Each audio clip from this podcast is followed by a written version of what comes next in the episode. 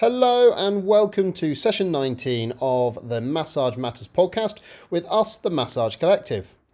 Well, I say us, we actually recorded this live at Therapy Live 2021, and actually, you get all of us and only some of us at different times throughout this podcast.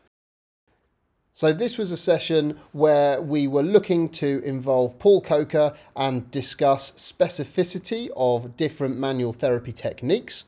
And unfortunately, there were a few technical issues in getting Paul and, in fact, Anna Maria to come and join us. So, to begin with, it's myself, Matt Scarsbrook, and Becky DeMott Horton having a chat moderated by the ever wonderful Katie Knapton. And then when Anna and Paul managed to join, I nip off because I was actually due on another stream. Remember to follow us on all the socials on Facebook and Instagram at the Massage Collective, and you can always get in touch with us directly uh, by email massage at physio-matters.com.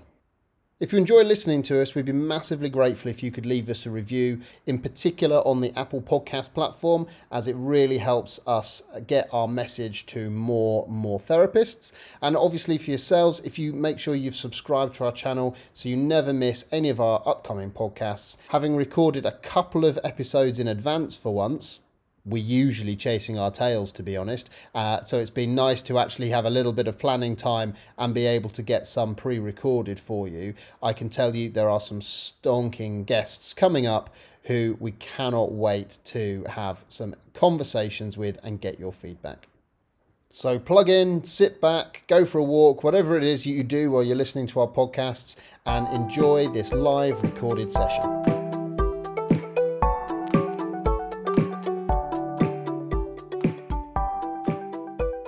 Right, I think we're live. Welcome to the Massage Matters Live. Um, and at the moment, we have Becky and Matt joining us, and they're part of the Massage Massage I can't even say it. Sorry, collective.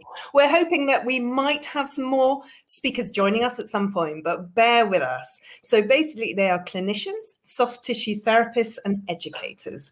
Um, they are passionate about helping therapists translate evidence based learning into practice. Um, and we're hoping that Paul Coker might be joining us, and we're still waiting on Anna. Now, this session is actually sponsored by the school, and the school provides specialist manual therapy courses and qualifications for MSK therapists who want to integrate contemporary manual skills into rehab based practice. So, as a Physio Matters and Therapy Live partner, they're passionate about raising standards in MSK therapy by busting long held myths surrounding manual therapy without getting rid of therapeutic touch. So, all sounds very exciting, and I'm sort of staying in on the conversation. So, welcome, Becky and Matt. Um, nice to see you both here. Um, and over to you, Becky. Thank you, Katie. Thank you so much. Thank you, everyone, for joining us. I know everyone's had um, some fun this morning getting in, so I'm glad you made it here. Um, unfortunately, two of the people that should be with us today um, aren't, and one person who shouldn't be is.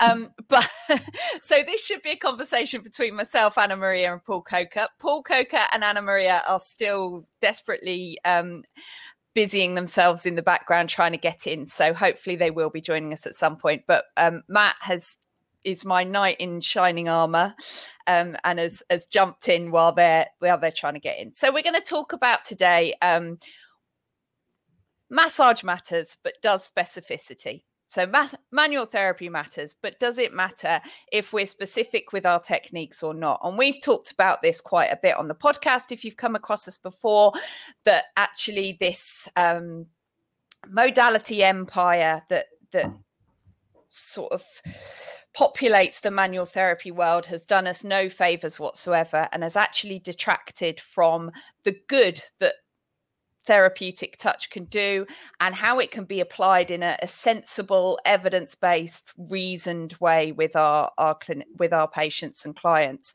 um, and and katie's really kindly as as we're waiting for people agree to um, chip in with her thoughts as well, which is going to be really interesting. So I'm going to hand over to Matt to start with. Um, and it, it's as I say, it's a real shame that Paul can't get in at the moment. Hopefully, he will. Paul's a physiotherapist from down here in Cornwall. Woohoo, go Cornish! Um, and um, he talks a lot about the um, neural impact or the neural input from uh, touch and from using adjuncts and how he um, incorporates that into his treatment to help clients get moving again effectively. Um, so, Matt is obviously our um, neuro expert in the Massage Collective. So, Matt's going to just kick off by giving us a brief kind of summary about how that effect works and how it's relevant to us as manual therapists. Yeah, so Um, yeah, thanks, thanks, thanks for having me at last minute to uh, to a podcast I normally sit in. Thanks, Becky.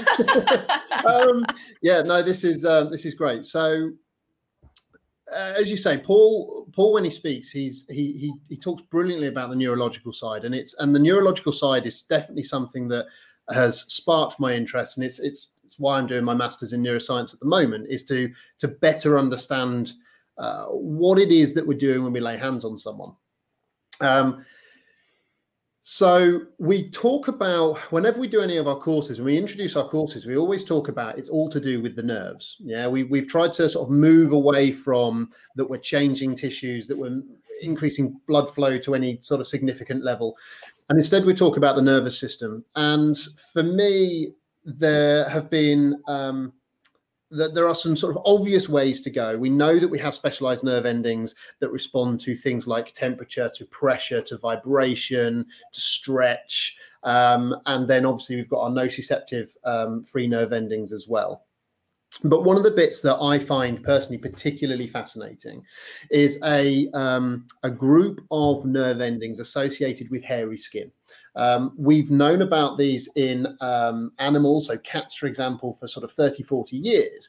But it was only in the late 90s, early 2000s that we really started to come across them in humans.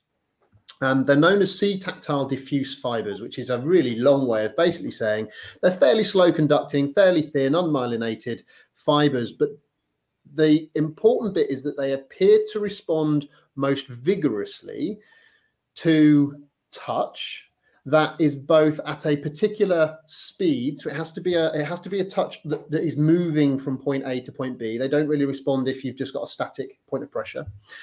And they also respond um, more vigorously depending on the temperature of that that interaction and with the studies that have been done looking into these, they, they appear to react most vigorously um, at, a, at a movement between 3 and 10 centimeters per second um, and a temperature akin to body temperature, somewhere between 30 and 35 degrees C. Any much cooler or much warmer, you don't get as, as, as vigorous a, uh, a response. So, you know, we look at it, we, we, you kind of sort of start asking questions. Well, have are we then looking at a nerve cell that is essentially responding to human caressing touch.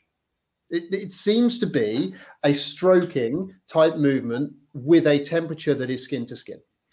So that that's a really interesting area of research, and and because we're just frankly freaking clever nowadays, we can actually stick um, uh, needles and and, and con, uh, conductive needles in and track individual nerve fibers. So we can see where those nerve fibers essentially enter the central nervous system and even where they synapse in the brain.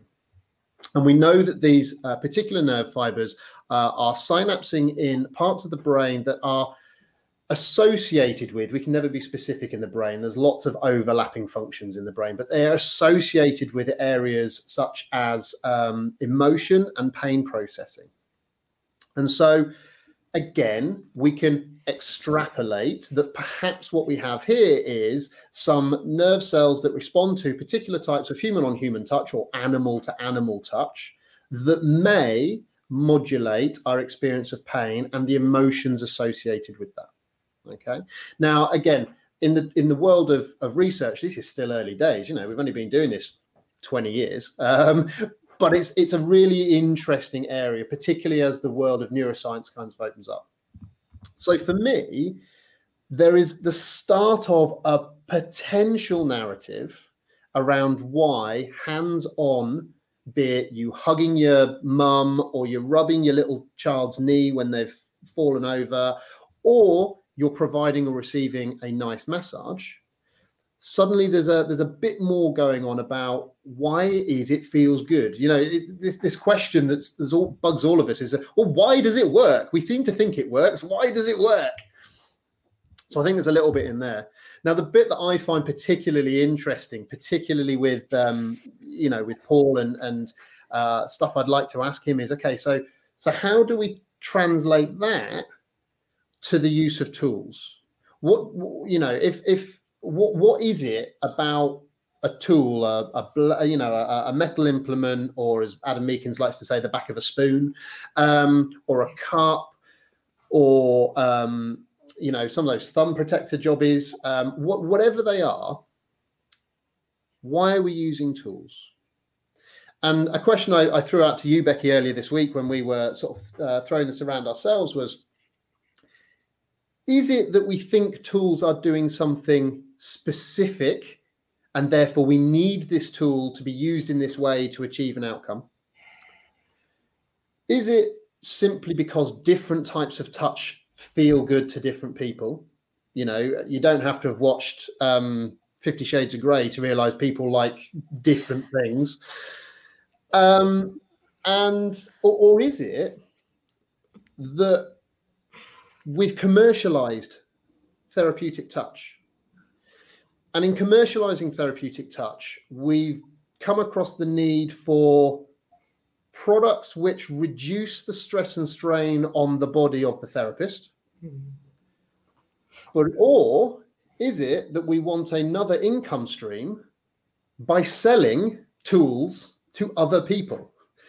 You know, as a massage therapist, strictly speaking, you can only make your money in the time that you're hands on with someone. But if you've invented a special tool that you can flog to a whole load of people, there's another income stream. Now, that's a really cynical perspective, but I still think it's potentially a relevant one.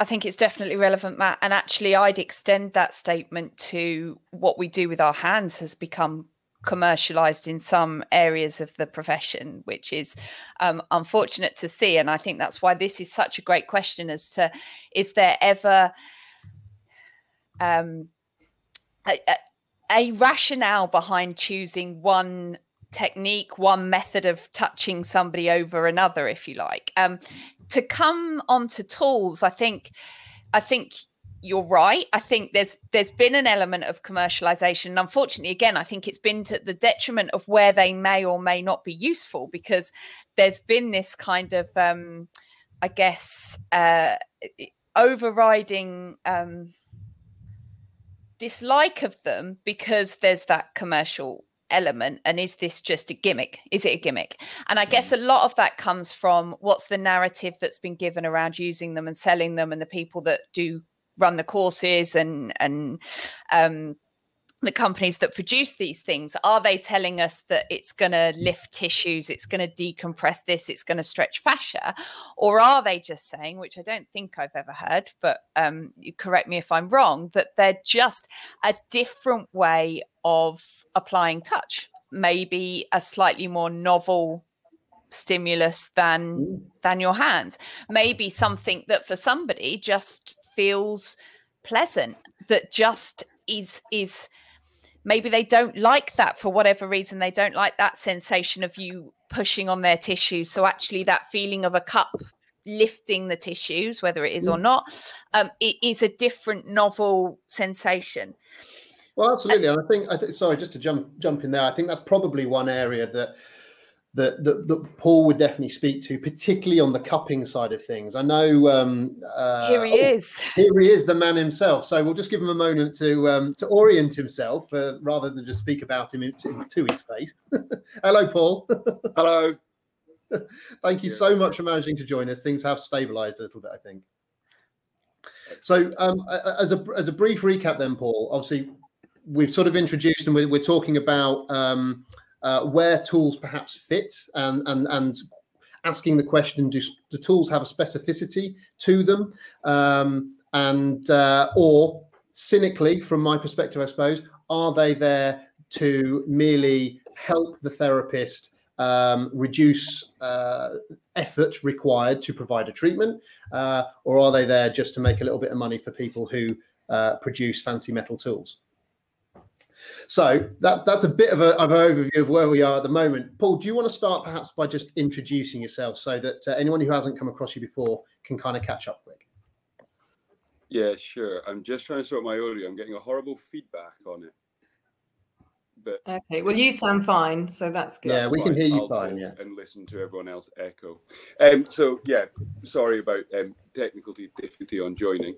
Um, um, I'm Paul. I'm a physiotherapist. I'm um, a, a pro interventionalist, really, when it comes to therapy. Um, and um, regardless of the tool that we're talking about, Matt, whether that be a, um, a, a, a blade, a cup, uh, your hands, they're, they're all tools that interfere with the person's nervous system, and um, that's really where I get in on these things.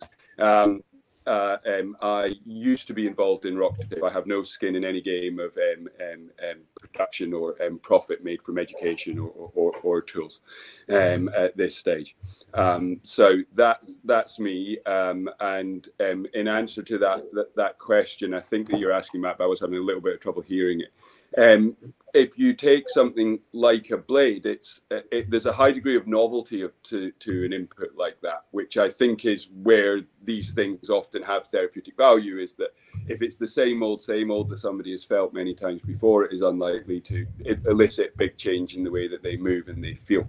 Um, and I think blades are interesting. Um, from a point of view of sensory input, that they really help people to understand um, their relative sensitivities, their um, neurological hyper and hypo function in different areas of the skin.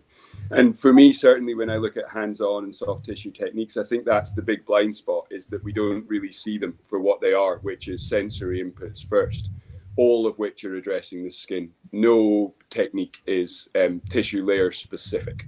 Um, it always makes me giggle in like the taping world when people talk about a ligament taping and a muscle taping. Well, I really hope you're sticking it to the skin.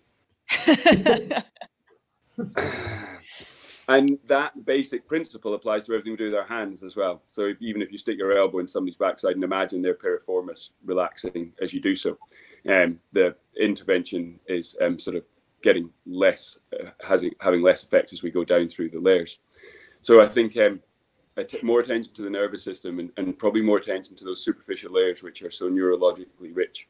Um, and a good way to think about the, the distribution of sensory receptors in our tissue is that it simply gets less as you go down.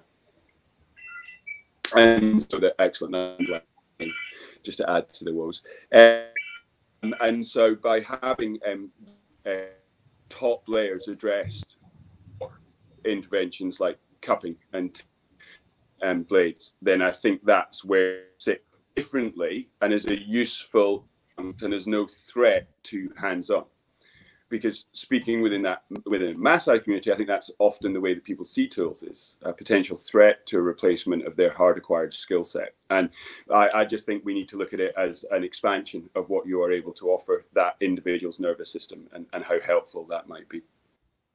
So Paul, what I'm really interested in is do you think there's um so we're talking today really about whether specificity matters or are they all just are these all just things we can play around with and, and try. So do you think there's ever a time when because of the the type of neural reaction if that's the right way of describing it there is an advantage to one thing over another be that light or deep pressure or um, a blade over hands or is it all just down to how does that feel for that person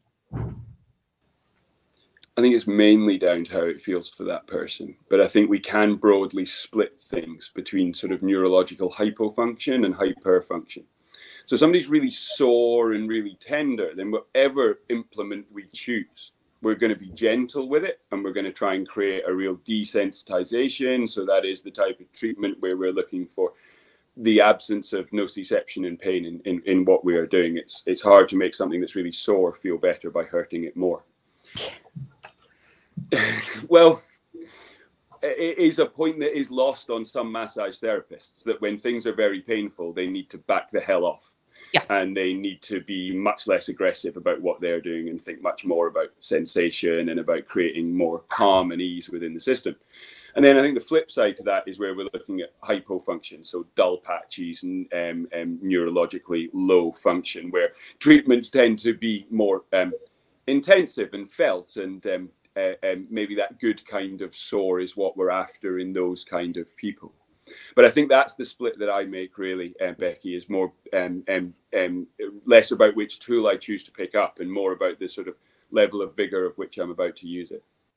And with the same, would that would you apply that with vibration as well? That's because that's the one that kind of I guess stands out for me as to whether that is a distinct difference when that might be of use. Yeah, I think we're all reaching for that one a little bit as to. I mean, vibration is is is really useful. Uh, I think um, when I look at the world using it, they're using it way too hard, and certainly that's true of the patient population who will buy a Theragun, put it on level three, turn it perpendicular, and drill as hard as they can. Um, the most likely occurrence out of that is a bruise, um, and that's not necessarily that useful. But vibration is really, really interesting from a point of view of kind of changing sort of resting tone within muscles. Um, um, but I think it is one of those areas where the market has got well ahead of the research. Um, we know vibration is useful, but we don't really know much about the specific um, bandwidths and amplitudes that we should be using for certain types of problem. But all of these things really, for me, rest on a test and a retest, and I think that that's how we can start to um, uh, um, range find with our treatments more to actually see whether what we're doing is the right thing to be doing at that time. And and so really, I I have this thought that we need to get less patient about waiting for change. So if you've done a good thing to somebody's posterior chain, I expect them to get off the bed and feel less sore and able to move further through a toe touch or an active straight leg raise because the neurological system is that fast to change. So I think by doing mini treatments of sort of sticking a vibration gun on somebody's sore quads and then um, doing that for a couple of minutes and then retesting something, we can really start to kind of um, use the patient's own feedback and their input to help us find what is the most useful thing to them. Because we can make these rules. We can say that people who are really tender and jacked up need gentle treatments but you will always meet the ones that live in the um, thin slice of the pie chart and break that rule and need the very opposite. And same goes for um, even when you're dealing with rough, tough endurance athletes, sometimes they will have real spots of super tender areas where very, very gentle and sort of sensory led treatments can, can be useful. This is really this. Oh, sorry, Becky. I just stopped. No, you go there. on. I was going to introduce you, Anna. I was Oh, going to no, say we've swapped we've swapped Matt for Anna. So Matt Matt kindly jumped in to help us out when when no one was here. When I Um, wasn't he's there, gone off to do what he's doing next. So um, Anna Maria's managed to get in and join us. So I'll let I'll let Anna ask the next question. And question. apologies for my. Probably you cannot hear me very Sorry. well. We can hear you fine, Anna. Just oh, fantastic! yeah, yes, brilliant. because I don't. The, my mic is not working. Um, Paul, this is really interesting what you're saying, and uh, I, I like to pick up about the um, your neurocentric approach or your neurocentric explanation, and which really, really interests me because evidence is increasing on that. However, I'm thinking, uh, is that relevant in terms of treatment? Does the specific neurocentric uh, mechanism are, are those specific neurocentric mechanisms? Are they outweighed by the no the, the non-specific by the contextual mechanism that might be at play? Contextuals like uh, uh, environment uh, psychosocial factors therapeutic alliance clients expectations which we know they affect uh, uh, we know very much that they affect outcomes. Mhm. So, do yes. So, do you think that um, that the, the the nerve effects, uh, the neural effects, are outweighed by the non non specific effects? Yeah. What did Louis Gifford say? We misname the placebo effect. Their central mechanism. Yes. We should we should lasso them and recruit them in every way that we possibly can. And in that real world environment of my clinic room and your clinic room and people Yeah. watching this clinic room, it's impossible to wash out one thing from another. The recommendation that you're the guy they need to see to sort this problem, they're already half better before they've walked through the door. We all we, we all get that sort of side of it. But I think that if we take a neurocentric view to, to, to soft tissue work, then there are some big alterations to everyday practice that, that I think should happen and I think people can make really easily. One of them is just to pay far more attention to sensation. that if you are treating areas that are painful and you have not taken a detailed examination of that person's sensitivity and their sensory mapping abilities over that area, you are missing one side of the neurological coin that makes movement, right? We need motor output, but in order to have good motor output, we need full sensory input on the other side. And I see a lot of um, right. So, example like mystery knees that won't get better after surgery, and um, we look around their scars and we find focal numb patches of skin, and we treat and address those things using modalities, using tape, using blades, um, using um, I, I, brought some props. Um, so you, you want to know what makes um, um, neurological? Don't, don't you make different? pasta with that, Paul? I was gonna say it looks like a so, ravioli. The other thing is, it's apparently to make them uh, adolescents men's beards grow, which feels like done many years ago. Because I'm going grey and I still can't grow a sideburn. But um, like. uh, biology is wonderful, isn't it? Um, this thing's amazing in, in, a, in a treatment roll. It's a needle roller, Blackroll make it. I have no association with them whatsoever, but it is one of the most incredible tools that I have found for mapping people's sensation. And what you're able to do with this is really convince them that they have a sensory change yes. and then engage them in sensory rehabilitation as, as part yes. of what they're doing. And I think this is a huge part of recurrent issues. So people whose upper traps just tighten up three days after every treatment that they've ever had. There's more to that problem than just a lump in the muscle that needs rubbing out. Otherwise, they wouldn't be returning to treatment so frequently for the same issue. So we need to look more at what's driving that tension in the muscle that we're also good at feeling and working out of people. But if we'd like to give them lasting effects, then really it's about making their nervous system feel completely safe in that area. And so the implications for neurological for treatment to me aren't so much about kind of um, that those different types of effects, saying, "Oh, this is a this is a neural patient, so I'm doing neural mobilization." Like everybody stuck in pain has bad neurology. It's the only thing that links them all together. And um, the the sensory loss or the lack of strength and activation and, and, and, and neurological function in a muscle I see it as a form of threat to the brain. And this kind of model of threat really has arisen from the work of everyone from Louis Gifford through to, um, Butler and Moseley. And um, then if you look at those kind of interventionist um, neurological places like the Carrick Institute and the Z Health University, then really the way they get us to, to sort of frame pain is in the idea that it is the cumulative threat that the central nervous system is experiencing. And so when we are clearing threat, that's everything. That's sensory as well as motor. It is movement as well as passive treatment.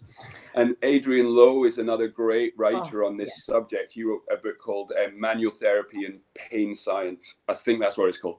And it's brilliant. It's a real clinician's handbook. And one of the great things he says is just talk more. Like, don't ask them where mm. they're going on the holidays. Explain what their anatomy is like in that area and um, those reassuring interventions that we make with our mouth while we treat them with our hands are every bit as important, I think. And we all do it, but sometimes we do it in ways that actually kind of adds to people's fragility. We fail to question those previous dodgy diagnoses about the way that their pelvis slips out of place and they need somebody to put it back in again, and what a crack of their um, joint um, um, represents. So I think that the talking therapy that we do while we're delivering manual therapy is probably the biggest rock that people need to move in terms of neurology. And then the other big one for me is really start to, to, to think about and to treat sensation because you can't have full movement and motor function without full sensation. It's in the first chapter of every neuroscience book. And I spent the first 15 years at least of my career completely ignoring that basic idea. Tape was one of the things that really got me into the idea of sensation in the first place. Um, and um, it made me question so much of what I'd been taught around the kind of biomechanical model of a physiotherapist, where we kind of just go straight past the superficial layers, get to the muscles and the joints, and that's really where the money makers are. But I think the truth of it is, is that every treatment treats every structure, whether you manipulate a joint, whether you rub a muscle. Yeah. And so, like within that massage world, we have this idea that the joints aren't our business, the nerves aren't our business. We're just for tissue and, and for muscles. And really there we're splitting infinitives. The body draws a continuum and we put lines in that and say this is mine and that's yours. And i think um, wherever you start you need to be prepared to address at least in some way. Obviously there are insurance issues around things like cavitation of joints and deliberately manipulating but i think learning to gently wiggle and help people to feel movement is, is, is a big part of that neurological model. And then of course movement anna like that um, if you are treating and your main um, um, um, modality is soft tissue therapy, that's great. But if you're not advising people on how to keep the extra movement that you've given them through active movement immediately after treatment and then as homework as part of the interventions that you're making, then again, we're missing a huge neurological um, um, opportunity to give them a, a, chance to relearn and to remap parts of their body. That's why I asked the question, Paul, because I, I could not nod any stronger to everything you were saying. However, I I am a little bit concerned that by trying to give uh, a specificity of mechanisms, we are still discussing about a bottom-up approach instead of a top-down approach. Should we actually liberate ourselves from uh, the bottom up approach explanation and just embrace that we actually do not know. We actually is a multi uh, factorial um, multifactorial elements uh, why treatment why treatment works because no treatments as you correctly say no treatments is done in a vacuum no so i but why why why I am laboring maybe this point a little bit more is because when I go and explain to a client, if again I'm explaining it into a neurocentric um, manners, is still uh, is still uh, I think not put enough stress to the fact that it's not only a one way system. Yeah, I mean, I think in terms of kind of communicating these ideas, the sort of the basic threat bucket that Greg Lehman, um, um, uh, uh, well, for me originally described, I'm sure he nicked it from someone else, as, as these things always are, and expanded upon.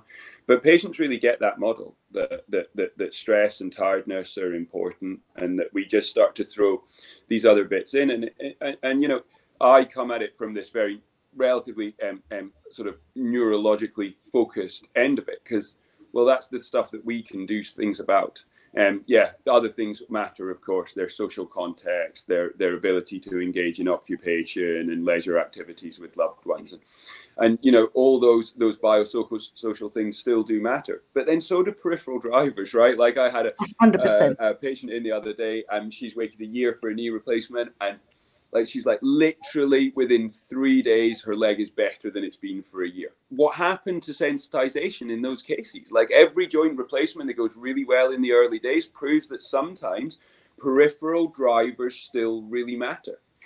So, kind of splitting these things is hard. And it comes back to that idea if you're not testing and then retesting afterwards, you are just shooting in the dark and you're making stuff up in your head and then you're hoping that that's right because for some people with a knee pain, they need to wiggle their elbow. Other people really need to sort their vestibular system out on that side of the body. Otherwise, they're going to continue to beat up their tissue. And so, like, it's this sort of we need to reclaim the word holistic, right? Like, and actually yeah. start God, to yeah. view. Yeah, like, it annoys me so much because it's such a great word, and it's just been it's been captured and abandoned to to, to voodoo and woo woo. Um, and you know, like it is I have a very open mind about what might be helping to drive people to be sore, and I have um, high ambition that as therapists we can learn to address multiple different systems. So, like, why? How does a neurological um, intervention make it different? Well, for an awful lot of people that I deal with, we will look at some things that make it different, right? We'll look at top end movement. So the best assessment you have is somebody walking across the room. It's our most common movement pattern if it's off and labored, then that person's body's going to get pain.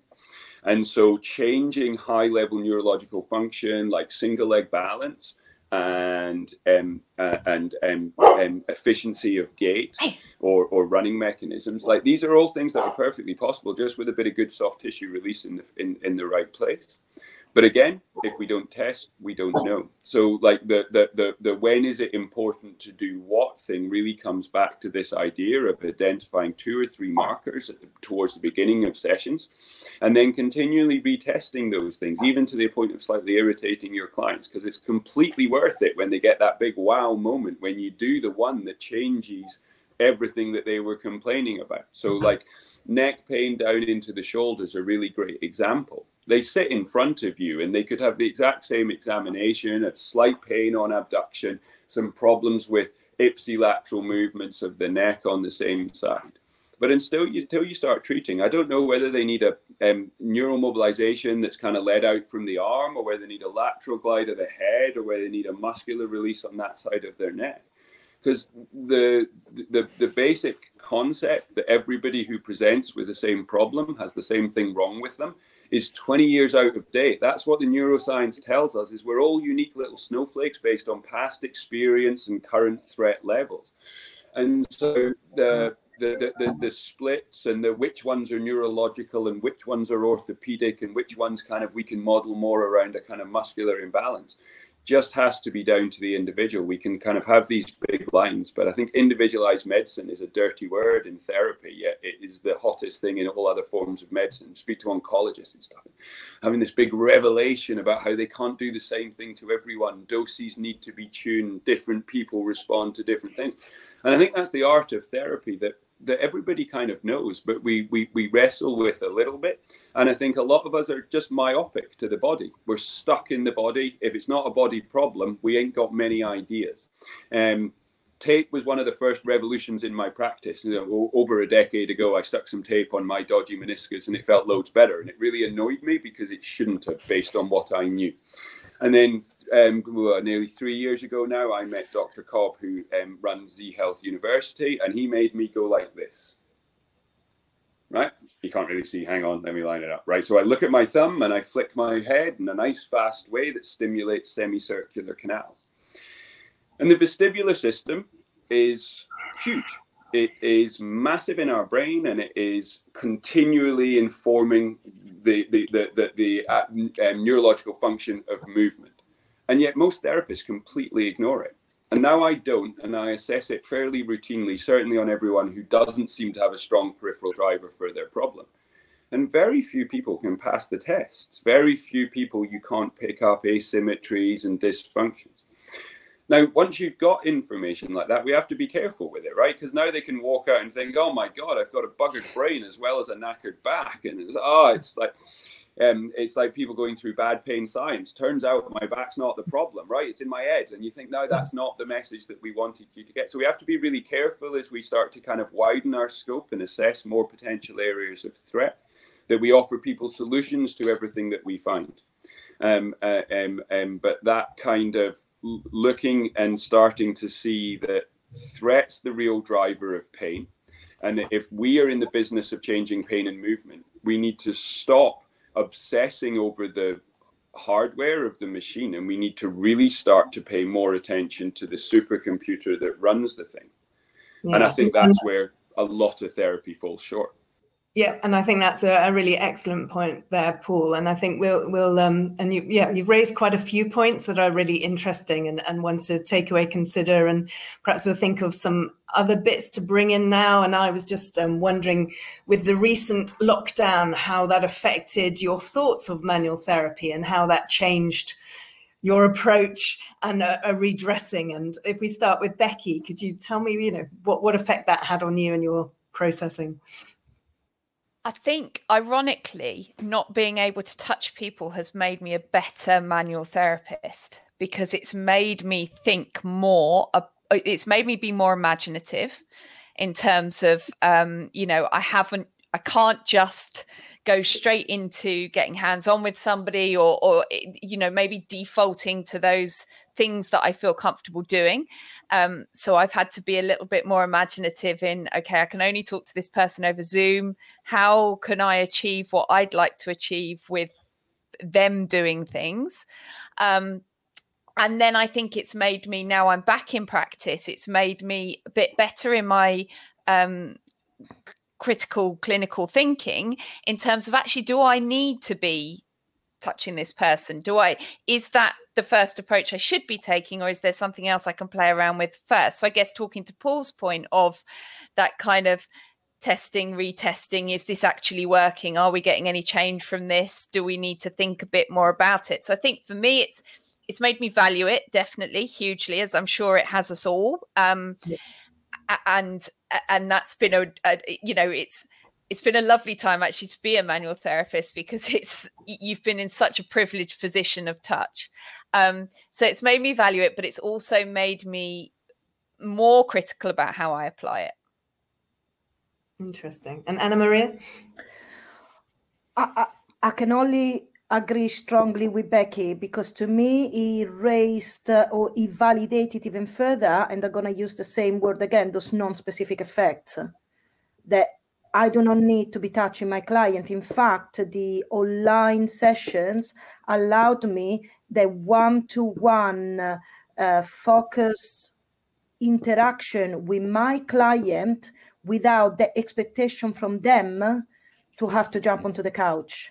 So I remove the barrier, which sometimes is the couch in front of me. And I, I love my manual therapy. I use it extensively and I use my massage. But sometimes the expectation of it gets in the way of other approaches of gets in the way of the interaction itself and that's uh, and that's why to me as validated it's actually it's been good for my client to see that to realize oh actually those pain modification strategies or I feel better not just because Anna touched me and not because Anna did a particular type of massage or manual technique.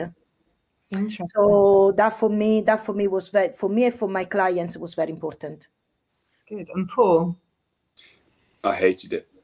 oh well, you're honest. yeah. Yeah. It reaffirmed um for me like I'm not a good clinician through a Zoom camera. Right. Okay. I'm not. Uh, yeah, I need to finish that sentence. Not. I'm not. Yeah. Um, that's what I realised in lockdown. I'm rubbish at this stuff. No, um, I found it was very um, hit and miss in terms of um, sort of success, and it does make you value those hands-off treatments way more. You know, when you're forced to just make somebody do their own median nerve glide or whatever it is. But I think um, forming that therapeutic alliance was harder for me. Um, I use touch in everything from guiding movement and exercise. You know, manual therapy is a is a powerful reassurance just in the assessment yeah. process, even. Um, and so very mixed mixed bag with that really. But I, I I won't be carrying on virtually now that we're back open. And as a physio, we've been we've been lucky. It's interesting. My wife's a physio as well in the NHS, and she's paediatric, so deals with babies. And um, you know, some of those things are really good to do through a Zoom lens. Um, if it's advising a mother on some positioning stuff like that, and, and maybe even around things like breastfeeding, then kind of that barrier really really helps. And um, yeah, it, it's um, a, a very different form of intervention. But I was very glad to get back into the clinic, get face to face. Definitely the same as Becky. Coming out of it a little less quick on the draw with certain hands-on things as the first intervention, and I think that's something that as um, manual therapists and hands-on therapists we all have to wrestle, wrestle with over time as we develop is actually the order of which we do and try things because if you can make somebody feel better and modulate their own pain, then that is a sort of superior outcome to if you have to do it using a, a, a kind of a, a, hands-on passive technique. So um, a, a definite reflection towards that end coming back into it. But my my my overall feeling was I like human beings face to face. Yeah, no, and I think that's a fair fair comment. And there's definitely people who take it to it more easily. And I run an online physio clinic, so obviously I'm quite biased. um, but I also do manual therapy, so it's a bit mixed. Um, so it's, it's yeah. just about the right people doing the right Absolutely. things. Absolutely. Um, yeah. I will never be a, a only online person, I, but online now is here and is here to stay for us in certain situations. I, I, think in the industry it's here to stay, and I think where it will be so useful is in highly specialist things.